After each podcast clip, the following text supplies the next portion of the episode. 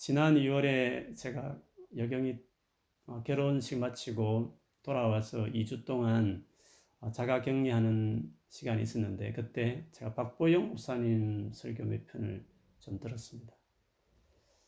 그 목사님은 그 가문 자체가 남자라고 하는 사람은 다 목사가 거의 될 정도로 목사 가문입니다. 그래서 그 집에 장손으로 태어났기 때문에 어릴 때부터 너는 목사다 이렇게 생각하고, 사실 목사 훈련 배우듯이 그렇게 성장을 했습니다. 근데 그 아버지가 목회하는 그 교회에 큰 분쟁이 있었던 것 같아요. 그래서 그 목사님이 어릴 때 그걸 보더니 하나님 없다, 하나님 있으면 이럴 수 없다 하고 하나님을 어릴 때 떠났어요. 그리고 의사가 되어서 돈은 또 많이 벌고 또 부잣집 딸과 결혼해서, 그리고 그 장인이 부동산 그 투자에 아주 일가견이 있어서 시키는 대로 다 해가지고 평생 먹고 살아도 부족함이 없을 정도로 큰 부자도 됐습니다. 그런데 자세하게 그분이 나누지는 않았지만 그 아내가 집을 나가게 되고, 그 충격으로 이제 목사님이 매일 밤을 술을 먹으면서 지냈습니다.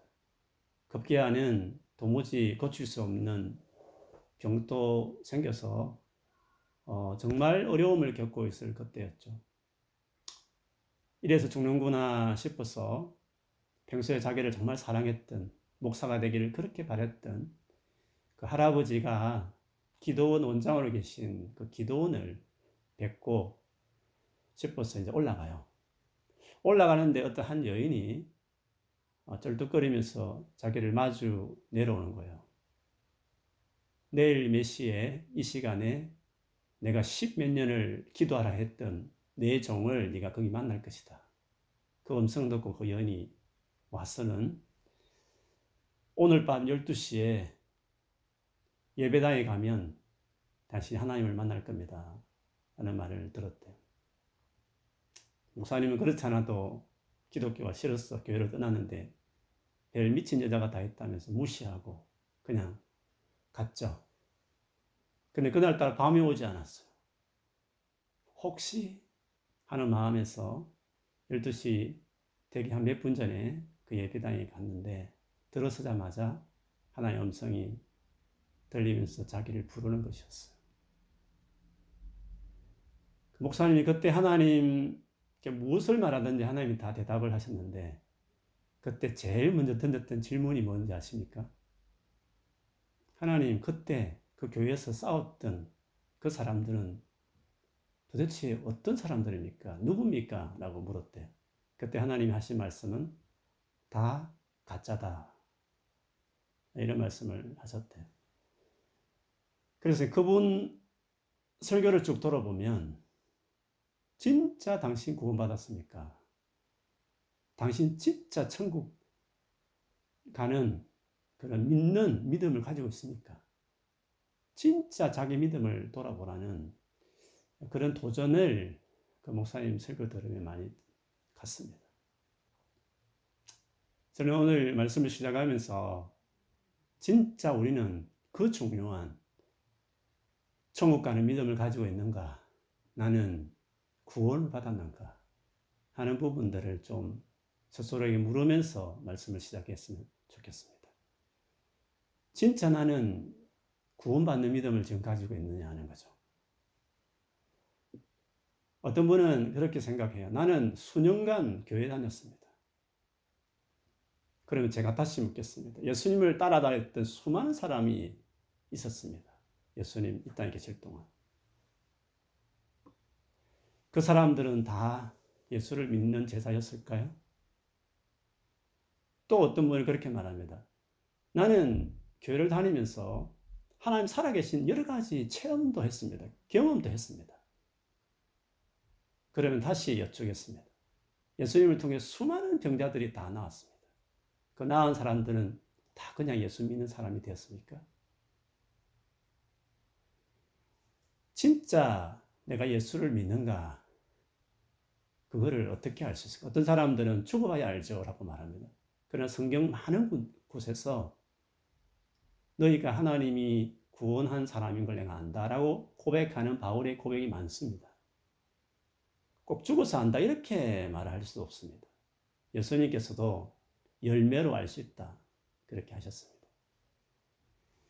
우리가 진짜 구원받았다고 말할 수 있는 증거가 성경으로 보면 제 개인적으로 한 3가지 정도 카테고리가 있습니다. 첫째는 거룩하게 사는 겁니다. 죄에서 떠나서 어렵게 살고 또 그 하나님께 자기 삶을 드리는, 헌신하는, 구별해서 깨끗하게 드리는 거룩한 삶이 있습니다. 두 번째는 형제를 사랑하는 것입니다. 착한, 잘해주는 정도 아닙니다. 진짜 마음 힘들게 해도 용서하고 사랑하고 그리고 목숨까지 내줄 수 있는 그런 사랑을 하는가. 이게 두 번째입니다. 그리고 세 번째는 큰 고난과 박해가 있어도 예수님을 떠나지 않고 그 예수를 전하는가. 예수님의 정인으로 사는가. 이 3가지가 구원 받았다 할 수 있는 성경이 말하는 증거입니다. 그런데 여러분, 이것은 증거입니다. 증거라는 것은 구원을 받았기 때문에 자연스럽게 자기 삶에 맺혀지는 열매와 결과와 같습니다. 무슨 말이냐면 그렇게 해야 구원을 받는 게 아니라 구원을 받았으면 그런 삶으로 점점 나아가고 그런 열매가 맺힌다 그런 뜻입니다. 그러면 막 예수를 믿었다든지 초창기에 있는 사람처럼 예수를 믿은 사람은 어떻게 될까? 예수를 믿으면 제일 먼저 확실하게 변화된 변화가 있다면 뭘까? 즉 구원의 상태를 설명하라고 하면 어떻게 설명할 수 있을까 하는 거죠. 그걸 오늘 바울의 고백 속에 나옵니다. 그가 예수 믿고 나서 일어난 가장 큰 변화에 대해서 뭐라고 말했습니까? 19절에 보면 나는 율법을 위해 사는 것을 그만두었습니다. 율법을 위해 사는 것을 그만두었습니다. 율법이란 말이 쉽게 우리식으로 하면 성경입니다. 나는 성경을 위해 사는 것을 그만두었습니다. 이런 말이죠. 그게 잘못된 말 아닙니까? 라고 생각할 수 있습니다. 좀 설명을 하면 그 하나님의 말씀을 내가 열심히 지켜서 그 노력의 결과로 구원을 받으려고 했던 그런 것을, 행동을 내가 그만두었다 그런 뜻입니다. 그러면 뭘 그 다음에 했단 말이죠. 그걸 그만두고 20절에 내가 그리스도와 함께 죽었습니다. 그리고 내 안에 살아계신 예수 그리스도 안에서 나는 살아갑니다. 그리고 나는 그 예수 그리스도를 믿는, 나를 사랑하셔서 자기 몸을 바치신 그분을 믿는 믿음 안에서 삽니다. 그렇게 말했습니다. 이 말씀만 보면 예수를 믿은 이후의 상태를 알아간다면 내 힘으로, 내 노력으로 뭔가 잘 살아보겠다 하는 그런 삶의 자세에서 예수라는 그 인격을 내가 만나고 그 예수님이라는 인격과 관계를 맺었다. 그리고 나는 그분을 계속 의지하며 살아간다. 그게 구원받은 사람의 상태입니다. 여러분, 관계를 맺는 거 정말 중요합니다. 그리고 관계는 놀라운 변화를 사실 우리에게 줍니다.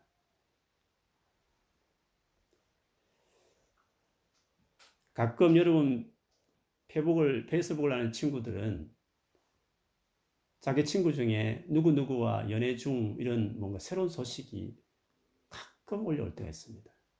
그럼 막 축복을 하고 칭찬을 하죠. 여러분, 연애 하나만 해도 표정이 달라집니다. 스타일이 달랐습니다. 결혼하면요, 결혼하면 완전히 달라집니다. 입는 옷부터 달라집니다. 남자인 경우는 특별히 그렇습니다. 싱글일 때는 그냥 입습니다. 입던 대로. 연애를 하면요. 나름대로 신경을 써서 나름대로. 결혼을 하면요. 그 옷을 버릴 것이 많습니다. 아내가 디자인 감각이 있으면 그냥 두었는데, 연애할 때는 두었는데 결혼하고 나서는 다 버립니다. 그래서 티셔츠 색깔도 달랐습니다. 결혼이라는 것은, 그 부부라는 관계라는 것은 이토록 외모까지도 바꿀 정도로 관계는 우리에게 많은 삶의 변화를 줍니다. 그러면 자연히 이렇게 생각할 수 있습니다. 내가 예수를 믿는다 하면서도 내 삶에 많은 변화가 별로 없다. 그럼 뭘 봐야 됩니까? 내가 예수님과 어떤 관계를 지금 맺고 있는 사람인가? 그거를 점검해야 합니다. 바울이 세운 교회 중에서 정말 문제 많은 교회 하나 들라고 한다면 고린도 교회입니다. 참 많은 문제가 있었습니다. 그 고린도 교회를 위해서 쓴 첫 번째 편지 제일 마지막 장에 가보면 그 교회를 향해서 바울이 이렇게 이야기합니다. 13장 5절 보면 이런 말씀이 있습니다. 제가 읽어드리겠습니다. 여러분은 자기가 믿음 안에 있는지를 스스로 시험해 보고 스스로 검증해 보십시오. 여러분은 예수 그리스도께서 여러분 안에 계시다는 것을 알지 못합니까? 모른다면 여러분은 실격자입니다. 믿음을 점검해 보았습니다. 그러면서 이어서 뭐라고 말했습니까? 예수 그리스도께서 여러분 안에 있는지를 보십시오라고 말했습니다. 여러분 안에 들어와 있는, 완전히 부부처럼 하나 되어 있는 그런 관계에 맺은 예수님이신지를 보라 그랬습니다. 정직하게 그렇지 않다고 한다면 실격자다. 아직 예수를 믿는 게 아니다. 아직 내가 구원받은 것이 아니다. 그렇게 바울이 이야기를 했습니다.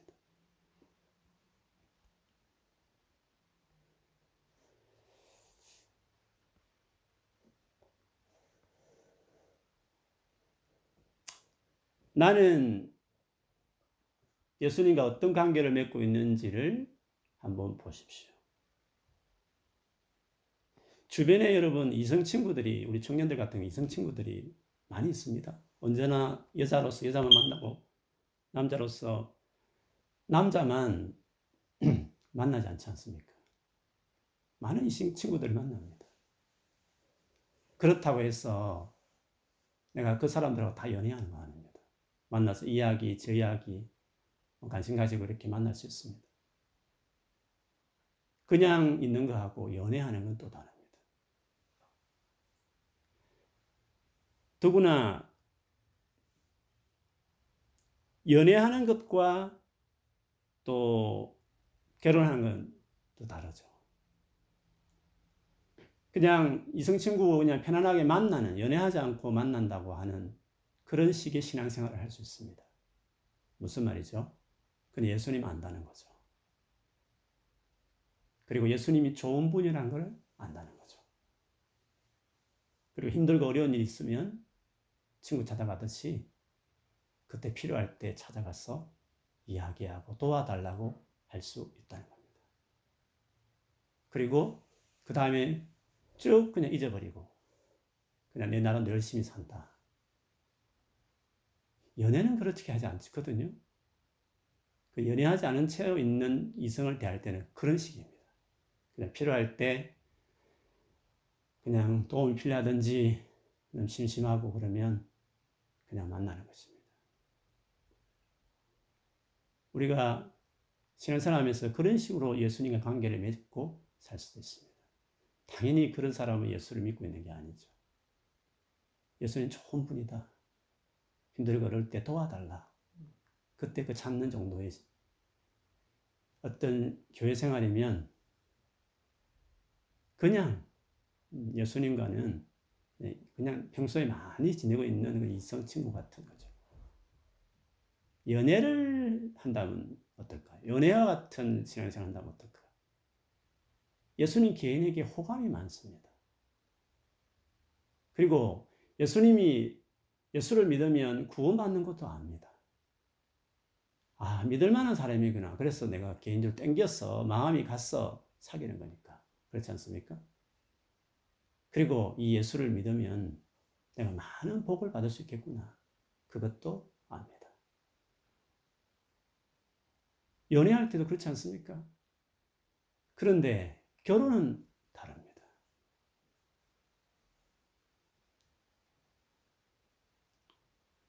우리가 연애를 진지하게, 정말 진지하게 연애를 하지만 결혼까지 이어지면 참 너무 감사한 일이지만 여러분 개인의 경험도 있으시겠지만 주변을 봐도 연애를 한다 해서 다 결혼으로 이어지는 경우가 그렇게 많지 않죠. 왜 그럴까요? 진지하게 연애를 했음에도 불구하고 왜 결혼까지 나아가지 못하는 일들이 생길까요? 결혼을 할 때는 많은 조정이 필요합니다.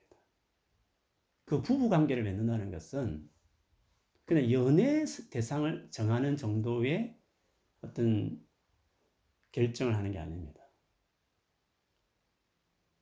상대가 가난하면, 집안이 가난하면, 그리고 내가 결혼하면 그 집안에 어떤 감당해야 될 짐을 내가 껴안아야 된다고 한다면, 그리고 우리 두 사람 사이에 여러 가지 많은 차이가 있어서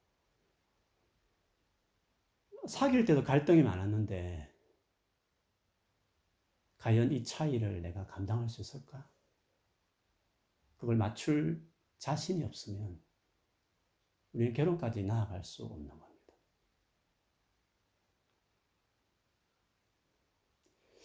주님을 믿는다는 것은, 관계를 맺는다는 것은 결혼할 때의 결정과 같습니다. 여러분 중에 주님과의 관계가 도움 요청하는 정도의 관계라면 어떻게 해야 될까요? 딱 자기를 볼 때 나와 주님과의 관계는 그냥 평소에 그냥 도움이 필요할 때 그냥 찾는 정도의 이성 친구 정도의 처럼 비슷한 관계라고 한다면 그렇다면 어떻게 할까요? 개인적으로 그분의 관심을 가지면 되죠. 연애를 하려고 개인적인 관계를 갖겠다고 마음을 먹는 것부터 출발하면 됩니다. 저는 개인적으로 간증도 했지만 아예 꾸준히 교회를 다닌 것은 고등학교부터 1학년 때부터 다녔습니다. 그런데 진짜 예수를 믿게 된 것은 대학교 1학년 때였습니다. 그 3년의 기간 동안 왜 그 긴 시간 동안 저는 예수를 믿지 않았을까? 돌아보면 예수님 그분에 대해서 그렇게 관심이 없었습니다. 그래서 우리 전도사님이 직접 성경 공부를 인도했는데요. 저는 그 모임을 그렇게 가고 싶지 않았습니다. 예수님 그 개인에게 관심이 없었습니다. 그러다가 고3쯤 되었을 때 진짜 하나님 살아계신 건가? 궁금했습니다. 그리고 정말 있다면 만나고 싶었습니다. 그래서 혼자 몰래 저녁에 성경책 찬송가 들고 제가 살던 그 동네 산에 밤에 올라가서 만나게 달라고 혼자 기도도 할 줄 모를 그때 통성기도 하면서 기도했던 적이 있었습니다. 예수님께 관심을 갖기 시작했습니다. 정말 그분을 알고 싶었습니다. 그런 마음으로 대학을 들어갔더니 우리 교회 형이 성교단체 간사님 한 분을 소개해 주셨습니다. 그래서 일주일에 한 번 만나서 성경을 공부했습니다. 성경 공부한 지 딱 7번째 만남 때 예수님이 저를 만나주셨습니다. 관심을 가지면 됩니다. 정말 예수님 그분을 알고 싶고 관심을 가지면 예수를 믿기 쉽습니다. 주님도 전심으로 나를 찾고 찾으면 진짜 네가 관심을 가지고 마음을 들여서 나를 그렇게 찾아오면 내가 만나주겠다. 그렇게 말씀을 하셨지 않습니까? 그리고 만일에 우리의 주님과의 관계가 연애하는 정도의 상태면 그럼 어떻게 해야 될까요?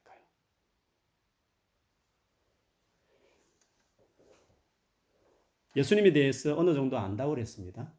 연애할 정도니까. 그리고 그분에 대한 호감도 있습니다. 그리고 정말 사랑하는 마음도 있습니다. 존중하는 마음도 있습니다. 그런데 뭐가 문제입니까? 결혼해서 부부가 되는 그 헌신이 필요한데 지금 현재 내가 즐기고 있는 것들을 내려놓지 않는 겁니다.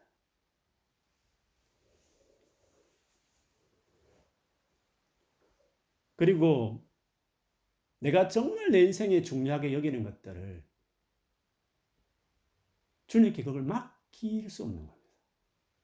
내가 해야 된다 이런 마음을 계속 이거는 절대로 포기할 수 없고 내가 원하는 걸 해야 된다고 말하는 주님께 맡길 수 없는 겁니다.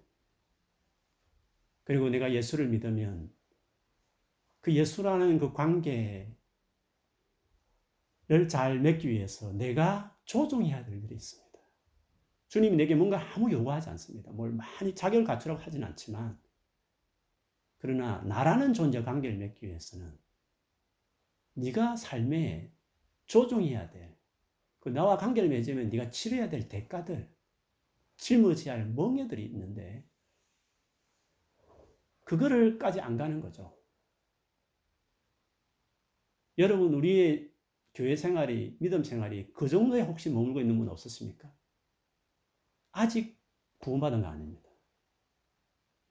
예수님이 자기 삶의 전부가 아니면 아직 예수 믿는 거 아닙니다. 그런 분들이 있다면, 내가 연애 정도의 상태의 주님과의 관계가 있다고 한다면 결단을 해야 합니다. 진짜 예수를 믿을 것인가 아닌가. 우리가 결혼 결정을 놓고 진짜 이 사람 할 것인가 아닌가 진지하게 결정하듯이 좀 더 연애를 덜 할 수도 있습니다. 진지하게 그 사람을 더 알아보기 위해서. 내가 몰라서 그 결정을 못 내릴 수도 있으니까. 그래서 더 개인적으로 더 중요한 결정을 해야 되니까 더 마음을 들여서 알아가야 합니다. 그 개인적인 시간을 더 진지하게 가져야 합니다. 그래야 다 맡길 수 있겠구나. 우리 기대하는 마음으로 기꺼이 그 예수를 따를 수 있죠. 그 결정이 필요합니다. 그렇게 해나가는 겁니다. 또 우리 중에 많은 분들은 나는 주님과의 관계가 그렇다. 결혼한 관계에 있는 분도 있습니다. 그런 분들은 어떻게 해야 될까요? 오늘 바울처럼 내 힘과 노력으로 열심히 살아보려고 하는 그거 말고 결혼하고도 싱글처럼 자기 혼자 살려고 자기 힘으로 뭔가 하려고 하지 말고 그 아내와 남편을 신경을 써야 되지 않습니까? 그 관계를 위해서 그 관계에 헌신하는 겁니다. 오늘 바울이 말하는 대로 더 이상 내 마음대로 내가 주인인 것처럼 살지 않고 그는 죽었고 나를 그렇게 사랑해서 나를 자기 몸을 바치신 예수 그리스도를 믿는 그렇게 의지하는 믿음으로 살았다 한 것처럼 그렇게 사는 것입니다. 우리가 오늘 부활주를 맞아서요. 부활주일마다 늘 우리가 생각하는 게 있습니다. 부활을 생각하고 예수님 부활을 생각하고 우리는 과거와 미래만 생각합니다. 이런 거죠. 맞아, 예수님이 죽음을 깨뜨리고 부활하셨어. 과거입니다. 그리고요, 미래.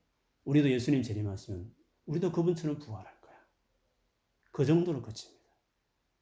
그런데 그 부활이 현재, 이 땅의 삶을 많이 보는 이 현재의 삶과 예수의 부활은 무슨 관계가 있는지에 대해서 우리가 더 알아야 될 부분이 있습니다. 예수님의 부활은 현재 내 삶과 어떤 관계가 있을까요? 예수님 지금 살아계시지 않습니까? 그 말은 현재 어떻습니까? 그분과 관계를 맺을 수 있다는 것입니다. 그리고 오늘 바울이 말한 것처럼 내 안에 계셔서 살아가실 수 있다는 것입니다. 그 나는 실제로 그 인격을, 그 살아있는 인격을 의지하고 믿고 나의 살아가면서 현재의 삶을 살 때 겪는 수많은 것들을 그 관계 맺으신 예수님과 교제 속에서 내가 해결해 가는 것입니다. 같이 쉐어하면서 살아가는 것입니다. 그것이 부활이 주는 은혜입니다. 놀랍죠? 그래서 부활이 기쁜 소식입니다. 왜? 지금 오늘이라는 이 시간대 여기서 그분을 만날 수 있으니까. 나는 그분께 말씀하면 그분은 듣고 그분이 내게 말씀하는 걸 내가 들을 수 있고 그분이 나의 삶을 인도하는 것을 내가 경험할 수 있으니까. 부활은 현재입니다. 살아계셨기 때문에, 살아나셨기 때문에 현재 지금 내 안에 계시고 그분과 살아갈 수 있습니다. 그렇다면 예수님이 부활하셨다고 믿는 사람이라면 어떻게 현재를 살아야 될까요? 그분과 관계를 맺으려고 하는 거죠. 그분께 그냥 뭐 일반 친구든지 연애든지 아니면 결혼이든지 간에 그 관계를 더 깊게 하기 위해서, 제대로 맺기 위해서 개인적으로 그분께 나가는 것이 필요합니다. 살아계신 분이시니까. 모든 종교는 다 죽었습니다. 책만 던져주고 우리 보고 지키라고 말하는 겁니다. 아무 능력도 없습니다. 죽음, 무기력, 잘 될지. 아니, 사실은 잘 되지 않습니다. 그래서 아무 소망도 없습니다. 그러나 우리는 생명, 진짜 살아있는 관계입니다. 그리고 능력이 주어집니다. 확실한 소망이 보존되어 있습니다. 이 좋은 관계에 대해서 우리가 헌신해야 되지 않습니까? 여러분 살면서 여러분 삶에 만족하십니까? 여러분 지금까지 맺어온 수많은 관계들에 대해서 다 만족이 되십니까? 만일에 인간관계에 실망이 많은 분들은 이 관계에 헌신하셔야죠. 이 관계에 아직도 헌신하지 않는다면 일상을 살면서, 지난 일주를 살면서 이분과의 관계를 위해서 내가 시간을 들이지 않는다는 것은, 그거는 안 되죠.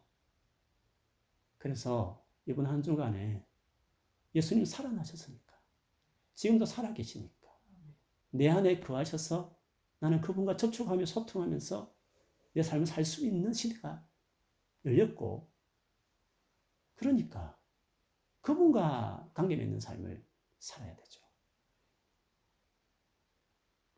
여러분, 이 주님과의 관계를 맺으면 달라지는 게 있습니다. 첫째는 말할 수 없는 평안입니다. 엄청난 어려운 가운데서도, 상황이 정말 힘든 가운데서도 그분과 이런 관계를 맺고 살아가면 평안합니다. 부활하신 이후에 두려 벌벌 떨고 있는 그 제자들 찾아오셨어. 주님이 계속 반복했던 말씀이 평안하라. 얘들아, 평안해야 된다. 평안하라. 라고 말씀하셨습니다.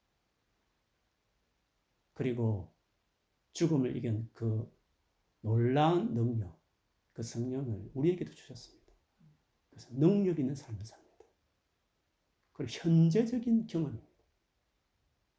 그렇기 때문에 이 부활한 날, 이 놀라운 기쁨의 소식, 그 예수 그리스도를 이번 주간부터 정말 가까이 하셔서 이거를 누려야 합니다.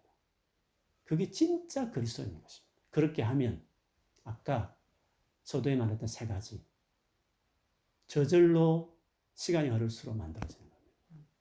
진짜 주께 깨끗하게 해서 드립니다. 그리고 정말 사람을 사랑하는 사람으로 바뀝니다. 그리고 힘들고 어려워도 믿음 버리지 않고 오히려 박해받아가면서까지 예수를 담대히 전하는 전도자들로서, 예수의 증인으로서 살아가게 되는 것입니다.